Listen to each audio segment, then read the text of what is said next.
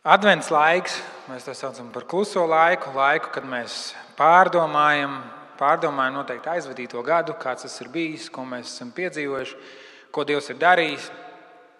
Tas ir laiks, kad mēs sagatavojamies, mēs gatavojamies Ziemassvētkiem. Bieži vien varbūt tas ir tāds satraukuma pilns laiks, jo ir dažādi notikumi, pasākumi. Šajā gadā iespējams tā ir priekšrocība. Ļoti daudz, kas ir atcelts.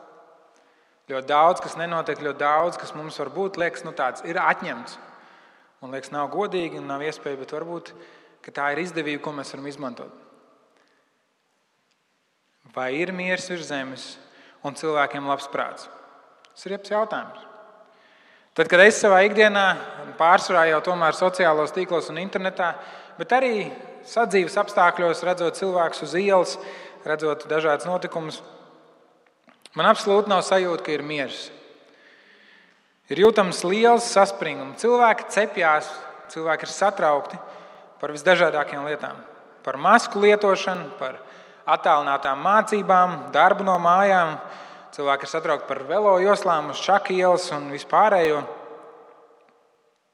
Un, un nav jau nekāds jaunums, cilvēki cepjas, bet mans novērojums ir, ka cilvēku pacietība, cilvēka iecietība vienam pret otru ir daudz trauslāka. Ir daudz um, īsāka, mazāka. Mūsu pacietības mērs, mūsu pacietības burciņa ir tukšāka.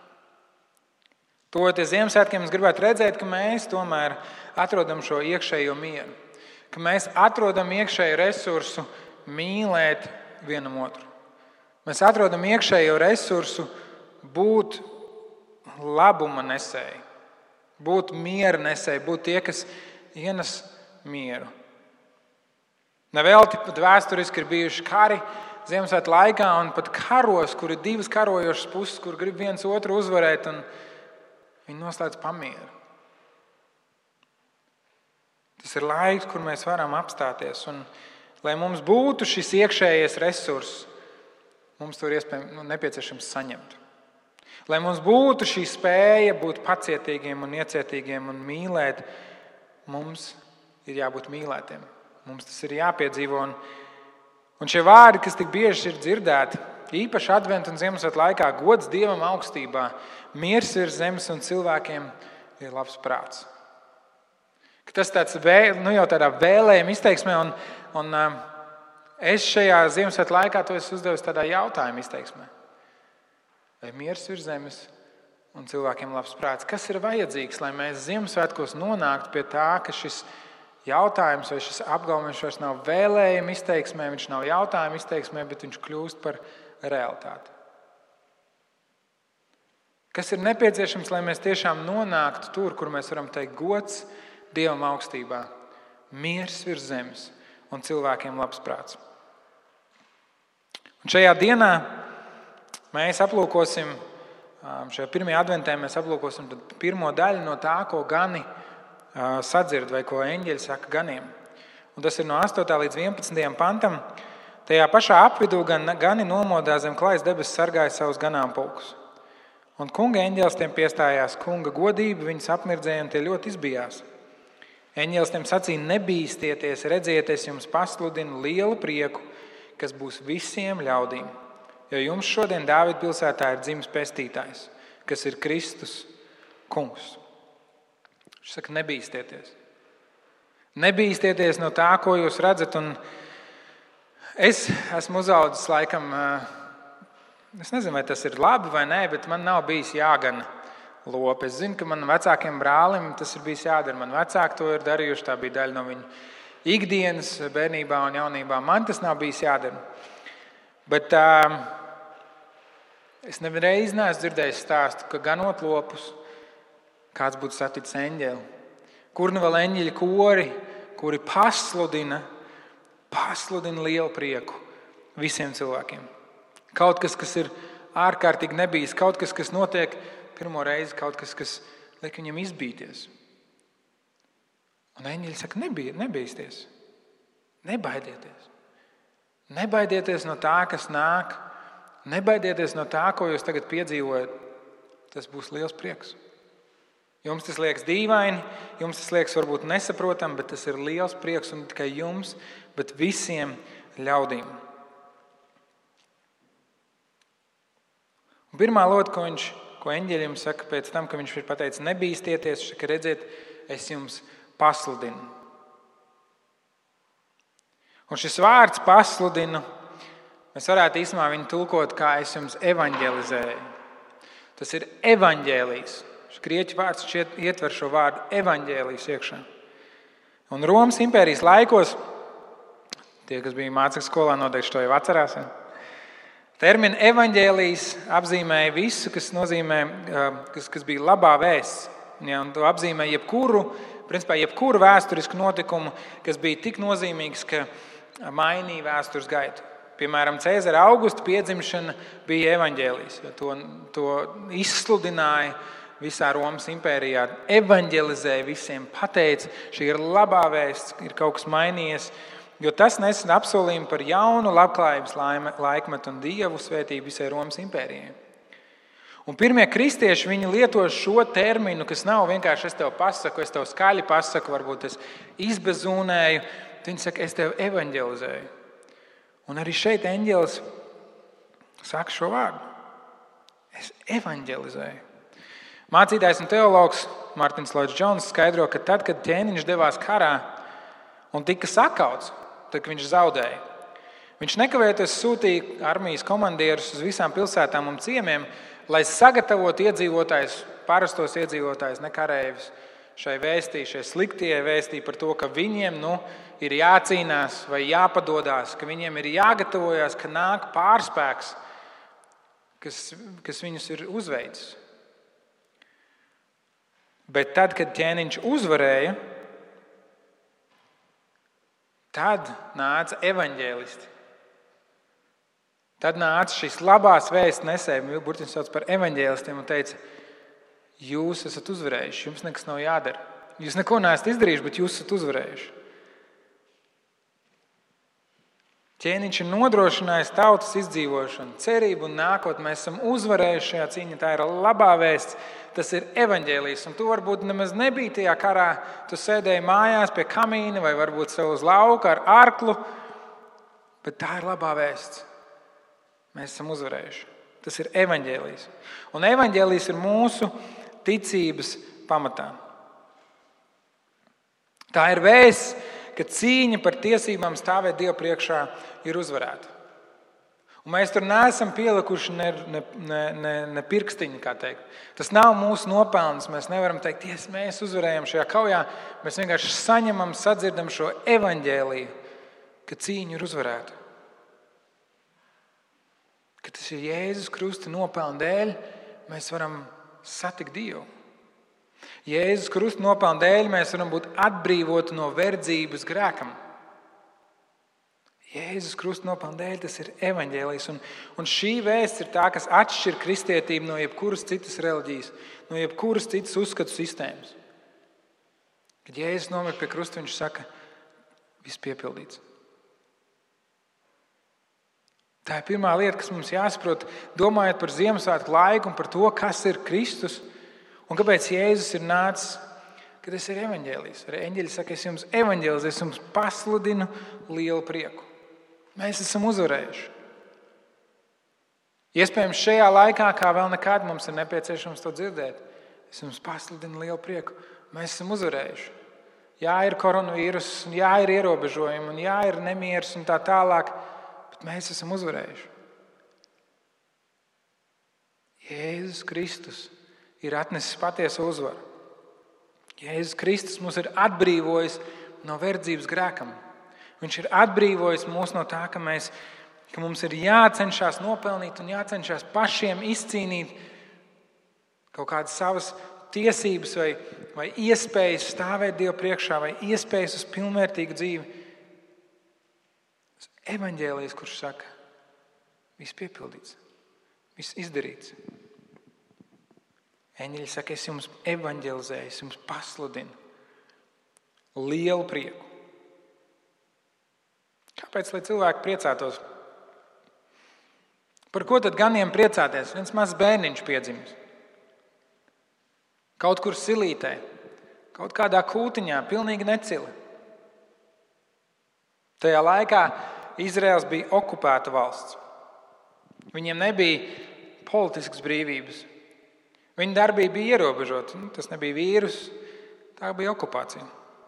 Mēs šeit Latvijā zinām, kā tas ir. Cits vairāk, cits mazāk.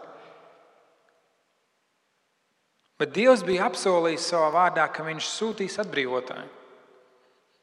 Ka būs kāds varonā ķēniņa Dāvida pēctecis, kas viņus izglābs. Kāds, kurš sēdēs, Bībeles vārdiem sakot, tronī mūžīgi.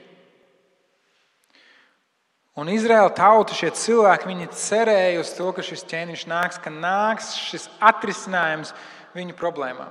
Ka nāks kāds, kurš ienesīs brīvību viņu ikdienā, kad lietas atkal būs tā, kā tās bija kādreiz.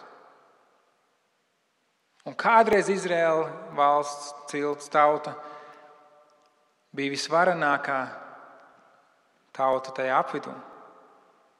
Cilvēki no svešām malām nāca un brīnījās, ķēniņš Dāvids bija kā simbols Izraēla tautai par Dieva svētību un par to, kā var būt. Un viņi ilgojās, kad beidzot atkal būs kā agrāk. Varbūt arī mēs ilgojamies, kad beidzot atkal būs kā agrāk. Kad mums nevajadzēs vilkt maskas, kad mēs brīvi varēsim iet uz savu mīļāko filmu, kinoteātrī vai teātrī izrādi ka mēs varēsim pulcēties kopā gan kā draugi, gan kopienas, gan ģimenes un paplašinātās ģimenes. Mēs ilgojamies, kad atkal būs kā agrāk. Un varbūt mūsu prātus ir pārņēmuši šī pandēmija, un tas ir vienīgais, ko mēs redzam. Mums liekas, ja vien šī pandēmija beigtos, ja vien šī pandēmija beigtos, man dzīve atkal būtu laba. Izraēla tauta domā, ja vien šī okupācija beigtos, ja vien šī romiešu vara pār mums, ja vien viņa beigtos, mūsu dzīve atkal būtu laba, mums būtu viss, kas mums nepieciešams. Bet bija vēl kas svarīgāks, no kā ļaudīm bija nepieciešama brīvība. Tad, kad Jēzus nāca un viņš sludināja, viņš rādīja to, ka viņš ir šis mesija, tas, ko viņi gaida, Un tad, kad viņi gribēja viņu iecelt par ķēniņu un teikt, Klau, Jēzu, tev vajadzētu būt mūsu politiskās partijas vadītājam, tev vajadzētu iet un, un, un, un mēs uz, uzrīkosim revolūciju, un tu pārņemsi varu un tu mūs atbrīvosi. Jēzus aizgāja no viņu vidus. Tas nebija tas, ko Jēzus nāca atbrīvot. Varbūt mums liekas, Dievs, Kaut tu varētu nākt un vienkārši paņemt šo vīrusu prom, paņemt šo pandēmiju prom, mūs atbrīvot. Un es domāju, mēs kā, mēs kā kristieši mēs varam lūgt par to. Mums vajadzētu lūgt par to. Bet arī mums, gluži kā Izraēla tautai, ir kas svarīgāks, no kā mums jābūt brīviem. Kas svarīgāks, no kā mums jātiek dziedinātiem, un tas ir grēks.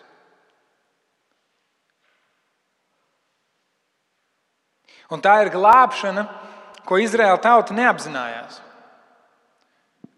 Un ļoti iespējams tā ir glābšana, ko mēs neapzināmies. Ko mēs nemaz nevēlamies pēc kārtas, mēs nesaucam. Mums neliekas, ka mums tā ir vajadzīga. Bet Jēzus saprot, ka tas ir primārais, no kā cilvēkam jātiek dziedinātam, primārais, no kā cilvēkam jābūt atbrīvotam. Un kamēr mēs sevi neieraugām bankrotējušus, un kamēr mēs sevi neieraugām kā okupētus cilvēkus Dieva priekšā, kad mēs esam devuši savu Dievu doto brīvību grēkam un iekārēm, Bībelē patiesībā saka, mēs esam, mēs esam devuši savas tiesības valdīt, pārvaldīt šo zemi, mēs esam devuši viņus vēlnam. Ar to, ka mēs grēkojam, ar to, ka mēs noticam meliem par Dievu. Mēs, tiesības, kuras pie radīšanas Dievs deva cilvēkam pāraudzīt šo zemi, esam noduši vēlnam. Un ja mēs neieraugam to, ka Viņš mūs ir okupējis, ka Viņš mūs ir pārņēmis, ka grēks valda mūsu dzīvē, mēs neredzam, ka mēs esam garīgi bankrotēti. mēs nevaram satvert šo labo vēstu. Tā nebūs laba vēsts priekš mums. Tā būs kārtējā ziņa, kārtējs ziņa virsraksts. Varbūt kāds no mums pat uh, atzīmēs to kā viltus ziņu. Tā būs kārtējā ziņa, kur paskries garām. Un tā starp citu, kamēr mēs neieraugam sevi, ka mums ir šī vajadzība pēc šīs atdošanas, kamēr mēs neieraugam, ka mēs neesam tik labi, kā mums likās, vismaz Dieva priekšā. Ne. Tikmēr šī labā ziņa mums nešķiet laba. Vai jums ir bijis kādreiz tā, ka jums kāds uzdāvina dāvanu, un jums liekas, ko tur tu gribēji pateikt? Jā, cerieties, ka smaržas uzdāvina. Tad liekas, ka es smirdu. Mēs tā kā liekas, mums tā kā nevajag un tā. Ja? Un tad kādā brīdī mēs atrodam pielietojumu šai dāvanai. Mēs saprotam, cik patiesībā viņi ir vērtīgi, un cik viņi ir noderīgi un cik viņi ir vajadzīgi. Un mums liekas, mm, tas cilvēks zināja. Tas cilvēks zināja, ka tas ir kaut kas labs un vērtīgs, un ka tās ir dārgas smaržas, kuras ir patīkamas, kuras padara mūsu dzīvi patīkamāku. Un par smaržām varbūt nav labākais piemērs, varbūt par kaut ko praktisku.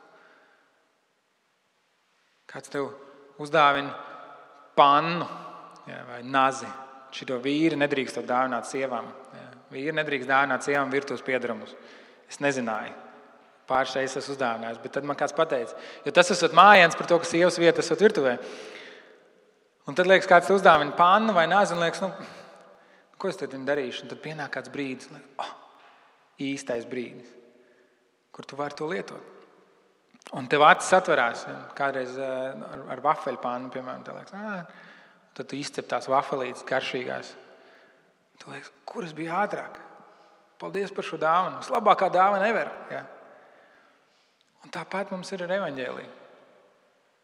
Mums liekas, ka nu, Jēzus tur piedzima kārtēji Ziemassvētki, Jēzus nomira kārtējās lieldienas, augšām cēlās. Nu, nu, kaut kad vēsturē bija nu, forši baznīcā, tur kaut ko uzorganizējām, bet mēs nonākam kādā brīdī, kur mēs saprotam, wow, Ko tas nozīmē? Ko nozīmē šī dāvana? Un, un tad mums pārņem liels prieks. Tas ir tas, ko eņģeļi saka ganiem, ka šī vēsts ir liels prieks. Ka tu beidzot ieraugi, cik derīga, cik svarīga, cik vērtīga šī dāvana ir. Un nav nekas vērtīgāks šajā pasaulē, ko tu varētu saņemt. Jēzus Kristus sevi iemieso visu dievu pilnību. Viņš sevī iemieso visu Dieva mīlestību pret tevi. Viņš sevī iemieso Dieva attieksmi pret šo pasauli, kur viņš ir pazemīgs, nepieprasīdams, neskaldīdams un nevaldīdams, lai gan viņam būtu visas tās tiesības. Viņš piedzimst silītē, kļūst par vienu no mums, lai ik viena no mums varētu izglābt no grēka varas. Šī vēsts ir tik liels prieks, kādu mēs redzam tēvam, kura dēls bija aizgājis uz svešām zem, zemēm, izklaidīgi iztērēdams tēva atstāto mantojumu. To mēs varam lasīt Lūkas evanģēlī 15. nodaļā, kur bieži saka līdzība par pazudušo dēlu. Un kad šis dēls nāca atpakaļ atskārdams un saprastams, ko viņš ir izdarījis, kā viņš ir aizvainojis tēvu, prasīdams mantojumu, kamēr viņš vēl ir dzīvs, un kā viņš ir iztērējis, izšķiedis to, ko tēvs viņam bija devis. Viņš nāca atpakaļ un teica, es vairs neesmu cienīgs. Viņš bija bankrotējis, burtiski. Viņam nebija vairs nekā, viņš ēda, viņš gribēja ēst to, ko cūkas ēda, bet viņam neviens to nedēva. Viņš bija bankrotējis, bet viņš bija bankrotējis arī iekšēji, kur viņš saprata, es, es neesmu cienīgs saukties par savu tēvu dēlu. Es neesmu cienīgs. Un tad, kad viņš nāk pie tēva, viņš grib izlūgties tēvam, lai tēvs viņu pieņem kā kalpu, nevis kā dēlu, bet kā kalpu, lai viņš var kalpot, lai viņš vismaz būtu paēdis. Tēvs viņu sagaida ar atklātām rokām. Tēvs dod viņam apmetni un gradzenu, kas simbolizē atkal viņa dišciltību, ka viņš pieņem viņu ģimenē un tēvs uzrīko milzīgas svinības. Lielu prieku. Mums šobrīd grūti iedomāties milzīgas svinības, jo mēs nevaram svinēt kopā.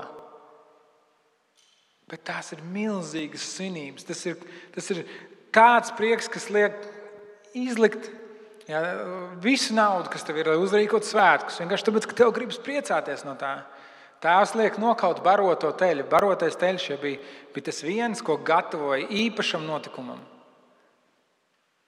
Lielākiem iespējamiem svētkiem. Kad Jēzus salīdzināja farizēju, vienu tādu reliģisku vadītāju, varētu teikt, mācītāju un muitnieku, kurš bija nodokļu iekasētājs un savā ziņā tautas nodevējs. Jo nereti muitnieki bija tie, kas prasīja vairāk un kur prasīja nodokļus svešai varai. Un tad, kad Jēzus salīdzina šos divus cilvēkus, kur bija atnākuši templī, viņš saka, ka muitnieks aizgāja mājās taisnots, labāks par otru, jo bija sapratis savu grēcīgumu Dieva priekšā. Šis farizējs, viņš tur stāvēja, viņš uzskaitīja savas labās lietas un teica, Tēvs, paldies, ka es neesmu tāds kā tas otrs. Un šis muitnieks teica, esi man grēciniekam žēlīgs. Un visu to parādu Dievs atlaiž, visus tos grēkus Dievs piedod. Un kad mēs saprotam, no kā Dievs mūs ir atbrīvojis, kad mēs saprotam, kas ir evaņģēlijs mūsu dzīvē, tad mūsos ienāk liels prieks. Mums ir iemesls priecāties. Mums, jā, mēs jūtam līdzi tiem notikumiem, kas notiek pasaulē. Mēs ar rūpēm un cieņu izturamies viens pret otru. Mēs gādājam par to, lai cilvēki, lai viņiem viss būtu kārtībā arī šajā grūtajā laikā. Un es domāju, mums kā kristiešiem šobrīd nav nekad nav bijis vieglāk mīlēt otru. Viss, kas tev ir jāizdara, jāuzvelk maska. Un es zinu, ka tavu viedokļi par to var atšķirties. Man šajā brīdī tas neinteresē. Mums, kā kristiešiem, ir ļoti viegli rūpēties par citiem šajā laikā. Un ir daudz apkārt kaut kādas lietas, kas mums varbūt skumdina un par ko mums ir uztraukums, bet šo mēs zinām droši. Ar mums viss būs kārtībā. Un tad, kad es saku, ka mums viss būs kārtībā, saprotiet man pareizi. Es nerunāju par to, ka atkal viss būs skaisti un labi. Visticamāk, šī krīze, kurai mēs ejam cauri, tik ātri nebeigsies. Gluži tāpat kā Izraēla tauta, viņiem likās, ka viss būs kārtībā tad, kad viņi būs brīvi un viņiem būs labklājība un, un vara. Bet mēs varam zināt, ka mums viss būs kārtībā, jo Dievs ir nācis mūs atbrīvot. Dievs ir nācis mums piedot, Dievs ir nācis un piepildījis mūs ar svēto garu. Un, lai arī kas notiktu šajā pasaulē, un lai arī ar ko mēs sastaptos, mēs varam zināt, viss būs kārtībā.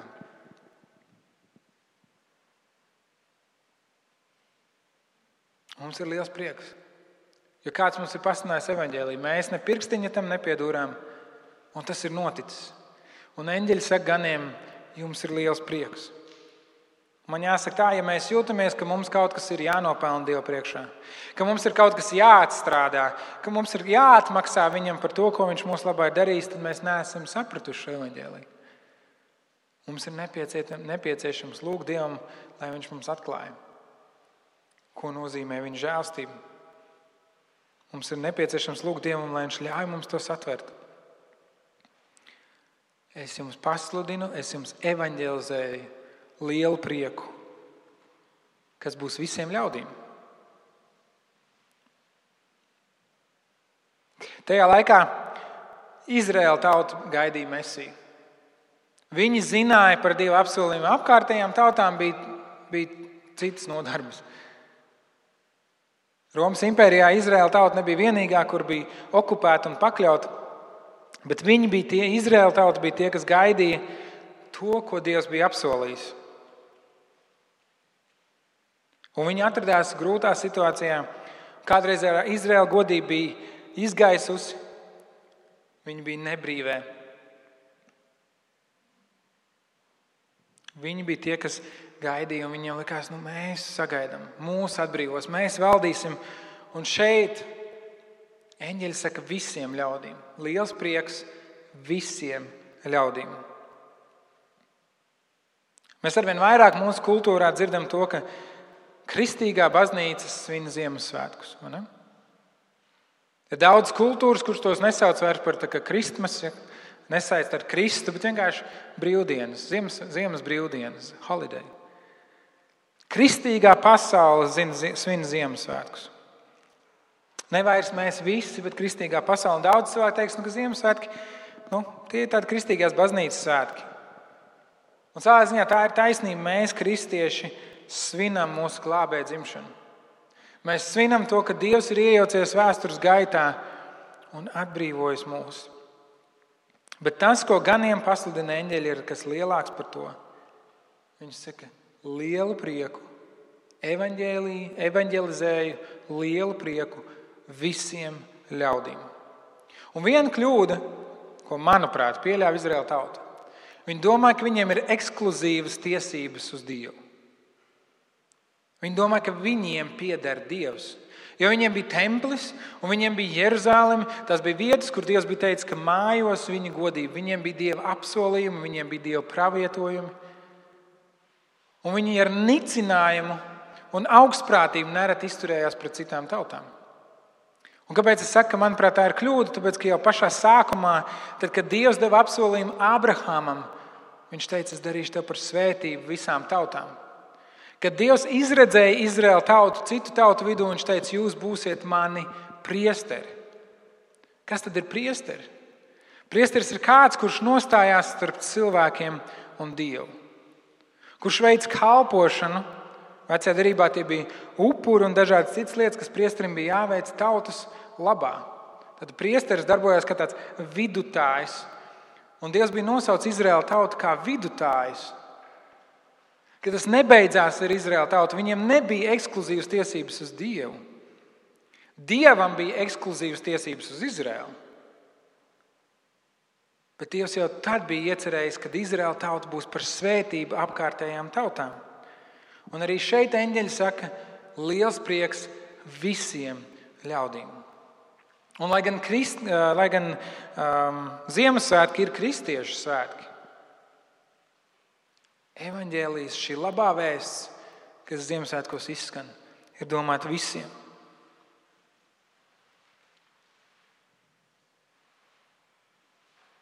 Apsolījumu par gaidāmo mesiju mēs varam redzēt viscaur vecajai derībai. Bet tas, ko eņģeļi pasaka ganiem, ir, ka Kristus ir ne tikai ķēniņa, Dāvida apsolītais pēcnecis, kas bija tieši Izraēla kontekstā, Izraēla tautas kontekstā, bet tas ir arī Ādama pēcnācējs. Ievas dzimums, kurš sadragās čūskai galvu. Tas, ko mēs lasām pirmajā mūža grāmatā, trešajā nodaļā. Kur tad, kad cilvēks ir izvēlējies grēkot, Dievs dod apsolījumu, viņš saka, ka būs pēcnācējs, kurš tev čūska sadragās galvu, un tu viņam iekodīsi papēdī. Un šī krusta nāve ir brīdis, kur čūska iekož viņam papēdī, bet kurš viņ, kur viņš sadragā šim ienaidniekam galvu. Un tas, ko eņģeļi saka, šī ir tā vēsts, kas ir dota jau pie pasaules radīšanas visiem ļaudīm. Vēstulē romiešiem apstults Pāvils Kristu nosauc par jauno Ādamu, jauno cilvēku. Vēstulē romiešiem 5. nodaļa, 18. pants. Tajā pašā apvidū gan. Nē, es kaut ko pareizi iekupēju. Bet vēstulē romiešiem 5. nodaļa, kur ir teikts, ka ja viena cilvēka dēļ grēks ir ienācis pasaulē, cik daudz vairāk viena cilvēka dēļ visi tiks glābti. Tā ir labā vēsts, kas ir visiem cilvēkiem, Dieva radībai. Cilvēkiem, kas ir Dieva līdzjūtībā radīti. Un kāds varbūt jautā, vai tad visi tiek glābti, vai tad visi nonāks debesīs? Visi tie, kas uzņem Jēzu Kristu par savu kungu un glābēju. Visi tie, kuriem Jēzus nav tikai bērniņš silītē, Ziemassvētku dekorācija kādā pilsētas ieliņā, bet gan Jēzus, kurš ir dzīvā Dieva dēls kungu kungs un ķēniņ ķēniņš. Ik viens, kurš dara debesu tēva prātu, kurš piedzīvos Dieva žēlstību, kurš ir satvērs evaņģēlīju un tā nozīme, kurš ir atbildējis Dievam. Jāņem evaņģēlīja trešajā nodaļā ir arī mums daudziem zinām vārdi, jo Dievs tā pasauli mīlēja, ka deva savu vienpiedzimušo dēlu, lai ik viens, kas viņam tic, nepazustu, bet tam būtu mūžīgā dzīvība. Jo Dievs sūtīja savu dēlu pasaulē nevis lai tas pasauli tiesātu, bet lai pasaule ar viņu tiktu glābta. Kas tic viņam, tas netiek tiesāts, bet kas netic, tas jau ir notiesāts, jo tas nav ticējis Dieva vienpiedzimušā dēla vārdam. Jo tik ļoti Dievs pasauli mīlēs, ka Viņš devis savu vienpiedzimušo dēlu, lai ik viens, kas viņam tic, un tie, kas netic, tie to ir izvēlējušies. Un mēs esam tajā žēlastības laikā, kurā cilvēkiem ir iespēja iepazīt Dievu, kuriem cilvēk, kurā cilvēkiem ir iespēja noticēt Jēzum Kristum, kuriem, kurā cilvēkiem ir iespēja sadzirdēt šo labo vēstu, šo evaņģēlīju, kas ir liels prieks visiem cilvēkiem. Viņiem ir iespēja sastapt šo prieku. Un arī mums ikvienam ir iespēja satvert šo prieku un noticēt. Lai ik viens, kas viņam tic, nepazustu, bet iegūtu mūžīgo dzīvību. Vēstulē romiešiem 10. nodaļā, 9. pantā ir teikts, un ja tu ar savu muti apliecināsi Jēzu par kungu un savā sirdī ticēsi, ka Dievs viņu uzmodinājis no mirušajiem, tu tiksi glābts. Jo ar sirdi tic, lai saņemtu taisnību, bet ar muti liecina, lai gūtu pestīšanu. Tādēļ raksti saka, ka viens, kas tic uz viņu, nepaliks kaunā. Te nav atšķirības starp jūdu un grieķi, jo viņš ir kungs pār visiem un atklāja savu bagātību visiem, kas viņu piesauc. Ja tu savā sirdī ticēsi un ar savu mutu apliecināsi. Jāņem līdz 14. nodaļā, Jēzus 6. pantā Jēzus viņam saka, es esmu ceļš, patiesība un dzīvība. Neviens nenāk pie tēva kā viens ar mani. Mēs dzīvojam sarežģītā laikā. Kādi no mums ir piedzīvojuši grūtākus laikus, kādiem no mums šis ir visgrūtākais laiks. Kā jau es ievadā teicu, šie ļoti iespējams, visticamāk, būs dīvainākie Ziemassvētki manā dzīvē. Un mēs katrs iespējams ilgojamies pēc kāda risinājuma. Mēs ilgojamies pēc brīvības. Mēs, beig, mēs gaidām, kad beigsies šī pandēmija, kad, mē, kad iestāsies miers un, un ka mēs nonāksim kādā vietā, kur mēs varam nedaudz atslābt, kur mēs varam justies droši, kur mēs varam baudīt prieku. Un visticamāk, mums ir jāapzinās, ka ideālus apstākļus mēs nesagaidīsim. Ideāls apstākļus mēs nesagaidīsim ne šogad, nevienu citu gadu, līdz pat brīdim, kad mēs sastapsim Jēzu vaigu vaigā. Tad būs ideāli apstākļi. Tad nebūs vairs nāves un slimību, vairs nebūs ciešana, nebūs grēka. Tad būs ideāli apstākļi. Tas ir tas, ko mēs zinām, kas ir ko Dievs ir apsolījis, ko mēs šajā adventas laikā varam atgādināt sev, gaidot uz Kristu. Bet kamēr mēs esam šeit uz zemes, ideāls apstākļus mēs nesagaidīsim.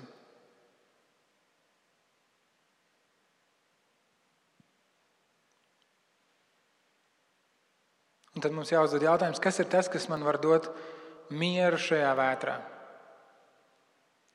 Kas ir tas, kas var dot man spēku iet cauri šiem izaicinājumiem?